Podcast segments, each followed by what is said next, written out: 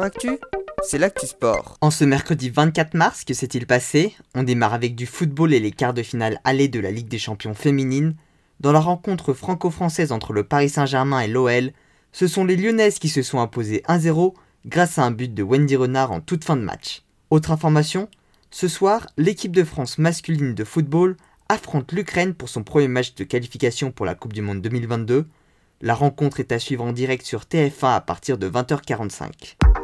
En basket, Strasbourg a battu Athènes 91-73 et garde donc encore espoir de se qualifier pour les phases finales de la Ligue des Champions.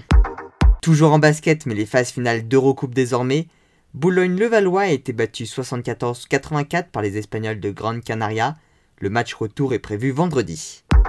En tennis, début du Masters 1000 de Miami, Pierre Hugerbert, premier français à être entré en lice, s'est facilement imposé pour rejoindre le second tour.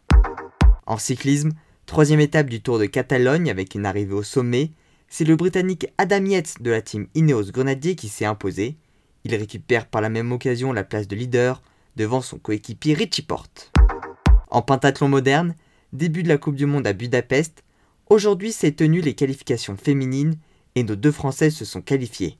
On retrouvera donc Elodie Clouvel et Marie Oteza en finale vendredi.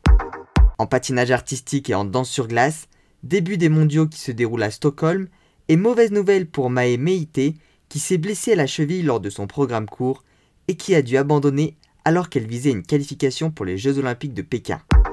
Enfin en snowboard, l'ancienne championne du monde 1999 Julie Pomagolski a hier été prise dans une avalanche et en est malheureusement décédée.